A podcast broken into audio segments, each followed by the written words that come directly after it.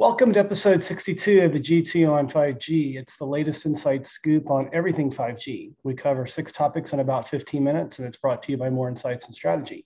I'm Will Townsend, and joining me again this week is federal analyst Anshel Sag. Let's get started. My first topic this week uh, is Rakuten, and they had several announcements that we're going to get into, but the first uh, was its intent to acquire Open RAN player Altiostar. And my question is, is it a smart move? So on the surface, this is a $1 billion acquisition. And uh, obviously it's going to give uh, Rakuten, you know, open RAN capabilities. But I'm curious if, if uh, this is the right way to, to spend dollars, you know, given many other, you know, operators around the globe are simply leveraging and licensing solutions from infrastructure providers.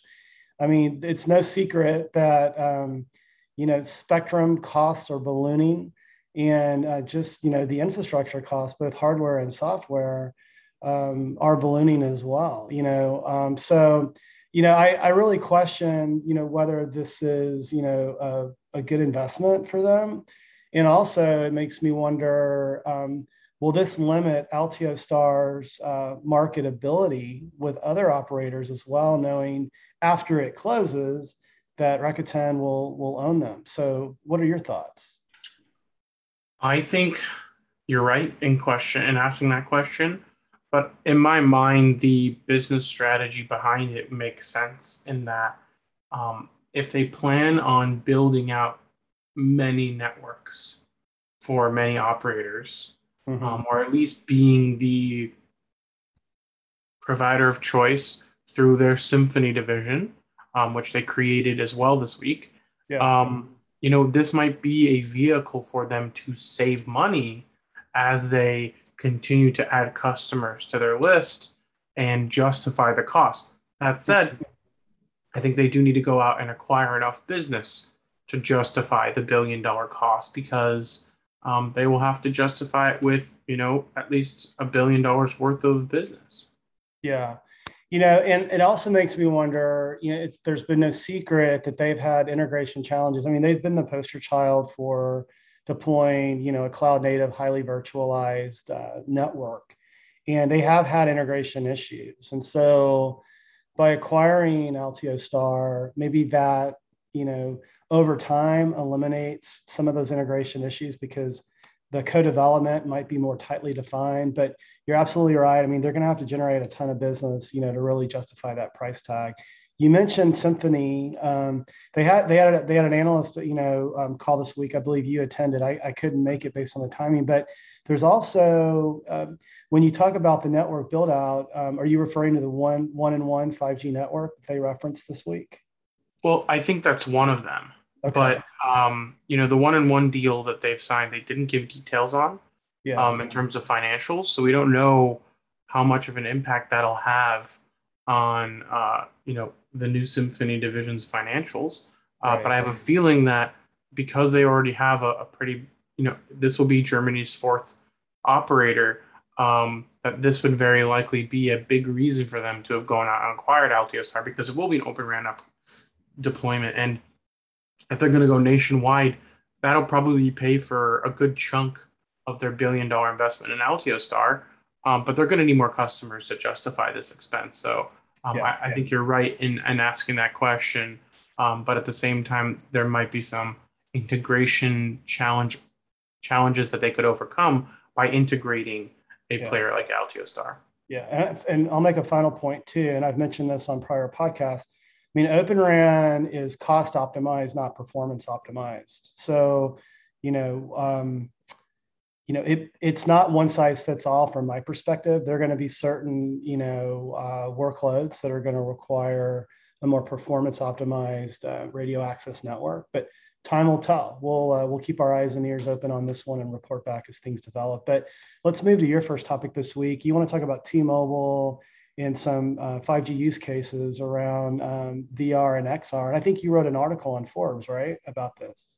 Yeah, so it hasn't published yet, unfortunately.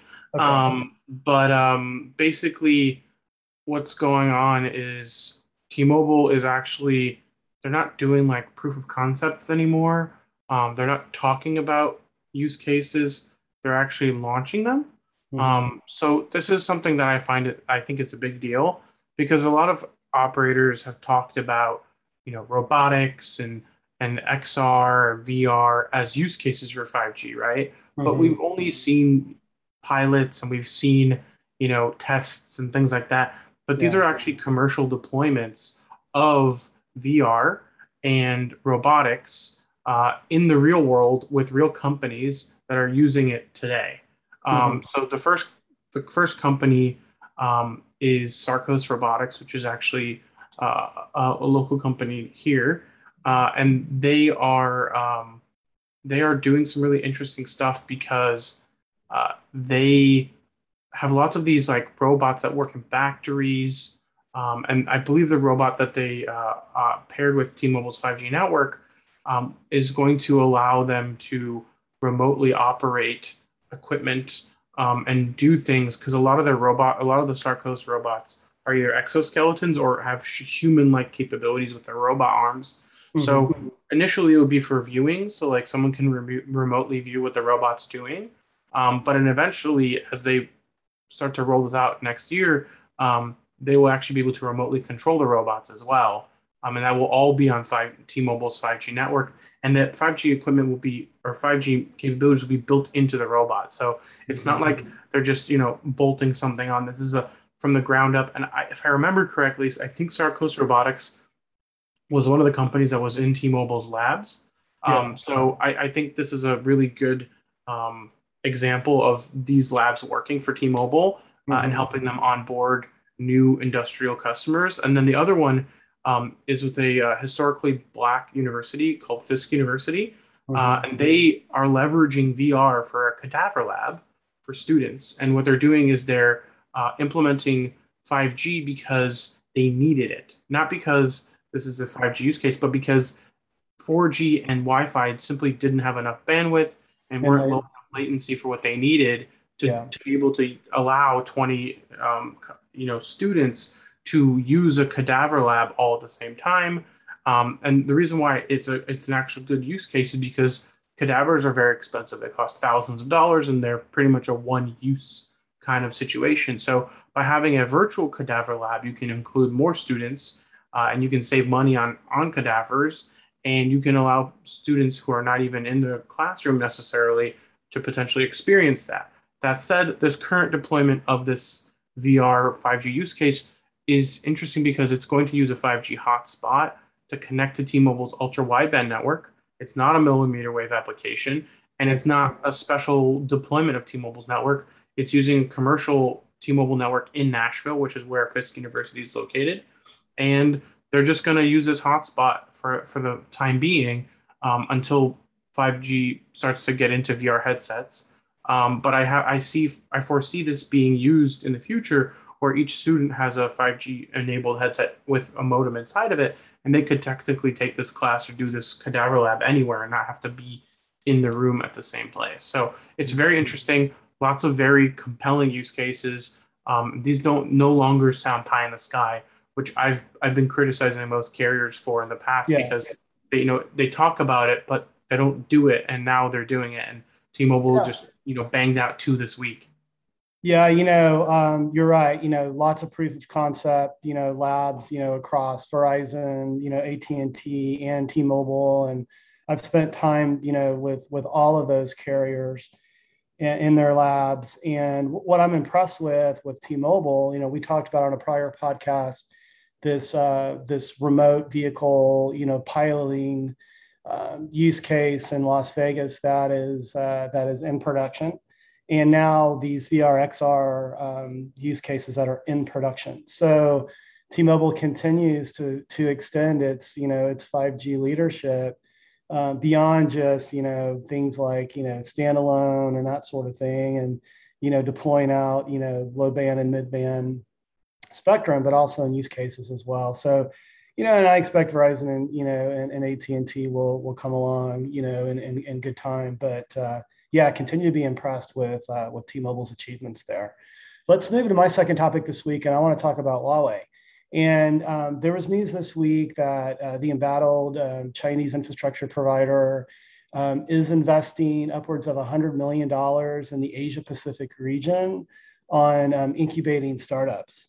And so, what you know, it wasn't really quite stated in the press release or any of the uh, the articles that I that I read online, but you know, could this be a diversification strategy on the heels of its re- recent earnings dip? And so um, the company did report about a 30% reduction in overall top line revenue, although profitability was was pretty stable. Obviously, that's coming out of their service provider business, you know, um, with you know 5G deployment and that sort of thing. Um, they re- they report that their consumer business is somewhat down just based on you know the entity listing and and you know shortages in semiconductor and that sort of thing. But that their enterprise networking group um, continues to grow, but um, it was a relatively small part of the company, you know, relatively speaking, you know, only representing about, you know, less than 10% of the overall revenue, but they see that as a growing opportunity. So, you know, I do view this as a, a potential diversification strategy. Um, I'm not aware if they're taking equity positions uh, in these startups as they they fund them. Um, but certainly this allows, you know, Huawei to stay in the game. And they also commented that, um, you know, even given um, the the block, you know, in a lot of markets, you know, with you know within the service provider community, that they're continuing to attend events or continuing to, you know, promote their capabilities and with a focus on, you know, helping companies, you know, with their digital transformation journey. So, what are your thoughts? Um, you know, I find that money talks. Um, so when you go out and, and invest in companies, um, you have some influence over them. Um, and you also have some influence over what technologies get funded.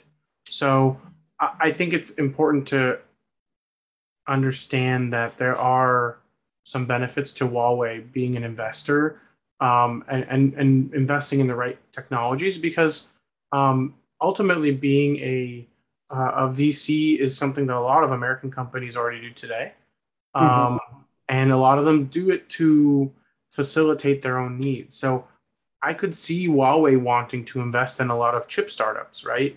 Yeah. Um, yeah. To, to, facilitate um, APAC-based uh, chip production, or maybe it's something around some other, you know, antenna technology. So Sure. I think there's a lot of opportunities for Huawei there, um, and lots of other companies do it today. So I think it makes sense for them to to maybe focus on APAC because there's probably a lot less restrictions on APAC companies compared to US companies. So yeah, I think that's probably kind of how I look at it. Yeah, you know, and I think you make a very good point that you know I don't know what the profile is and, and the uh, the investment that they're making from a from a kind of a company perspective, but I imagine there's some semiconductor in the mix there to your point. So excellent insight there, buddy. Um, let's move to your second topic this week. And I, I did catch the news that, uh, that Google's launching sort of a premium line of their Pixel phone, but they also announced a new system on chip, right, as they're moving away from Qualcomm. And you wanted to talk about that this week. Yeah. So on Monday, uh, Google kind of came out and announced that they would be launching the new Pixel 6 uh, later this fall, which is usually what they do, but they kind of gave a technical preview uh, in the sense that they are acknowledging the rumors that Google will be building its own SoC called the Tensor, Tensor chip. Um, it's an SoC. Um, we don't really know much about the details of the SoC other than it's AI focused, which is you know within Google's uh, realm of expertise. Uh, but what's interesting is there was no talk about 5G at all uh, even though we know that most of Google's Pixels are 5G enabled. Mm-hmm. Um, so that's a very interesting thing that they chose not to talk about. Um, yeah. And we don't know who's going to make this chip for them. Uh, and we don't know what modem it'll have. Um, and that those rumors um, have kind of swirled around the fact that it might be a Samsung based solution. Mm-hmm. And that Samsung might be fabbing it for them and giving them the modem technology um, because it's unlikely that they would ditch a Qualcomm SoC and keep the modem. Um, yeah. They could go MediaTek, but if they go Samsung, they would also be able to, you know, very easily fab that at Samsung. And it's possible, according to some rumors, that they are even just customizing an existing Exynos chip. So um, mm-hmm. it's likely that we'll see this chip in the it's for sure we'll see it in the next Pixel. Um, yeah. But it'll be very interesting to see what kind of AI performance it'll have and how its 5G capabilities will stack up to the competition, uh, as most com- com- competitive uh, the solutions use Qualcomm modems, including Apple. So uh, we'll see what happens there. Um, but it was uh, a big deal uh, for a lot of the industry. Uh, and we'll see kind of how that shakes out this fall when they when they launch the new Pixel 6 and Pixel 6 Pro. I, I find it interesting that you know they they sort of put it out there and they didn't really provide a lot of details, right? So maybe this is the marketing team's you know sort of rolling thunder approach to kind of like what you know what the market's appetite and then follow that up with details whenever they do you know, officially launch, you know, the, these new devices. But it'll be interesting to kind of keep our eyes on it. So let's move to my third and final topic this week. And I had the opportunity to speak with the OnGo Alliance. This is formerly the CBRS Alliance. And they are responsible for driving the ecosystem around CBRS, that 3.5 uh, gigahertz, um, you know, spectrum block. And um, it had been several months since I po- spoke with Dave Wright. You know, he's the lead there um, he recently left CommScope and his uh, his day job to join HPE. So we congratulate Dave on that. He's uh, he's still finding his way around after a couple of months, but we had a great conversation. We talked about you know sort of all of the emerging use cases. No surprise, you know the majority, 50% plus, are um, sort of factory automation, you know type solutions tied to private networking. He gave me an update. Um, they have almost 200 members now. Um, they've added um, three new master, you know, master communication providers. So these are like the federateds of the world um, that are helping sort of broker things and, and, and you know, and provision um, solutions and that sort of thing. Interestingly, uh, Nokia has become one of the, the new of, of the eight there. And that's no surprise given their focus on private networking. We've talked about Nokia on prior podcasts as well. But it seems like, you know, he was telling me the ecosystem is really maturing. Um, they've they've gotten through all of the major hurdles, and now uh, that now that they're past, you know, sort of the, these major milestones, they're even um, creating opportunities for secondary market. So um, we talked also about the the types of companies that that purchased, you know, Spectrum. Uh, these are 10 year licenses, and it gives these folks the ability if they're not using you know if they buy spectrum for a certain geographic area and it's not going to be used in a certain part that that can be you know released. And and so they're allowing with guidelines these these eight you know um, you know sort of major what they call master service providers um, to kind of manage the the secondary market. So it seems like it's shooting on all cylinders. One of the reasons why they rebranded from CBRS Alliance to OnGo was that they're also helping facilitate the model that's been successful in the US on a global basis. And it's no secret that, you know, you know, company, you know, countries like Germany and Europe and other parts of the world are sort of getting ahead of, um, you know, this type of scenario and, you know, trying to figure out, you know, sort of how to manage the spectrum without all of the bureaucracy that's associated with having to manage it through a governmental entity. So all in all, is a great conversation. I mean, I don't know if you have any insight there or if you follow the OnGo Alliance, but I thought I'd ask your opinion. I do not follow OnGo remotely as closely as you do. Yeah. However, I did see that Federated is deploying some CBRS spectrum in commercial 5G applications already.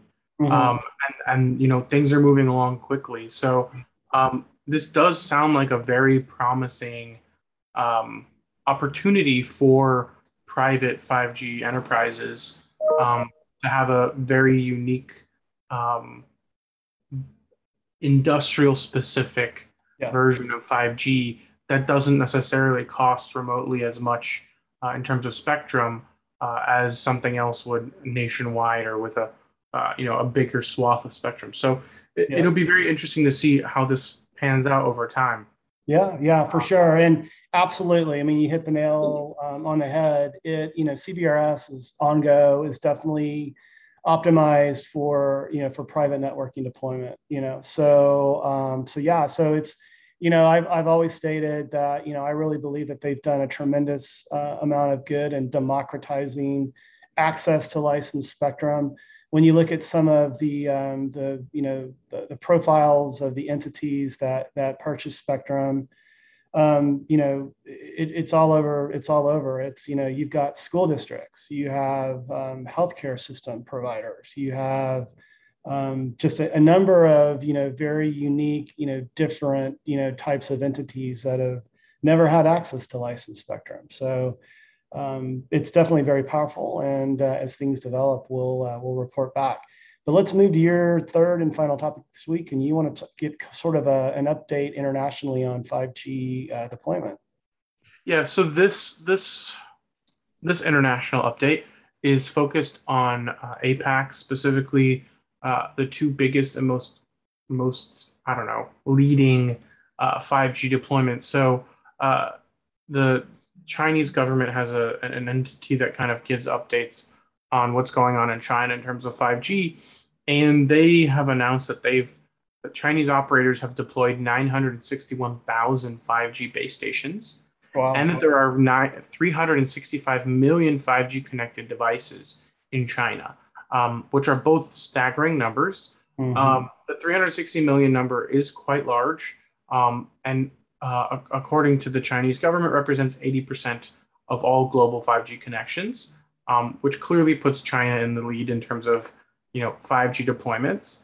Um, but that said, China also does have uh, 1.6 billion uh, mobile users, uh, so they are only at 22.8% of penetration um, in terms of 5G users versus the, the entire uh, install base, which mm-hmm. actually matches South Korea's new 16.48 million 5G subscribers, which is 23%. So, interestingly enough, both Korea and China are roughly at the same uh, 5G penetration rate, um, which is pretty good when you consider that uh, we are two years in and we're almost at 25% penetration. So, yeah. um, it's it's very promising, and I expect things to continue to ramp, uh, especially as Verizon uh, and AT&T roll out their C-band and T-Mobile continues to roll out their C-band, I would expect that the U.S. will not be far behind uh, next year. I would agree with that statement. I mean, I, we talked about AT&T on a prior podcast, and what was that number again? They they claim that they um, have reached. Was it 150 million subscribers or was it 250? Oh, um, they're pops. Yeah, so pops. the pops. I think they're 250 million pops, 250 and T-Mobile's at so that's yeah. obviously not customers, but that's potential right. customers. So exactly. we'll, we'll see how that that pans out with C-band. I think there will be a lot more opportunity to, to get more people to transition. I agree. And I'm not surprised to see South Korea up there as well, right? We've talked about how they've been a real leader yeah. in deploying 5G and um, SK Telecom in particular impresses me with uh, with use case deployment as well, just like T-Mobile that we spoke about earlier. But hey, buddy, another great podcast. Why don't you take us home? Absolutely. We hope our viewers and listeners found this week's topics interesting. If anyone out there would like to provide insight on a specific 5G topic for a future podcast, please reach out to us on social media. Will is at WillTown Tech, and I'm at Anshel Sag. We hope you have a great weekend, and please tune in again next week.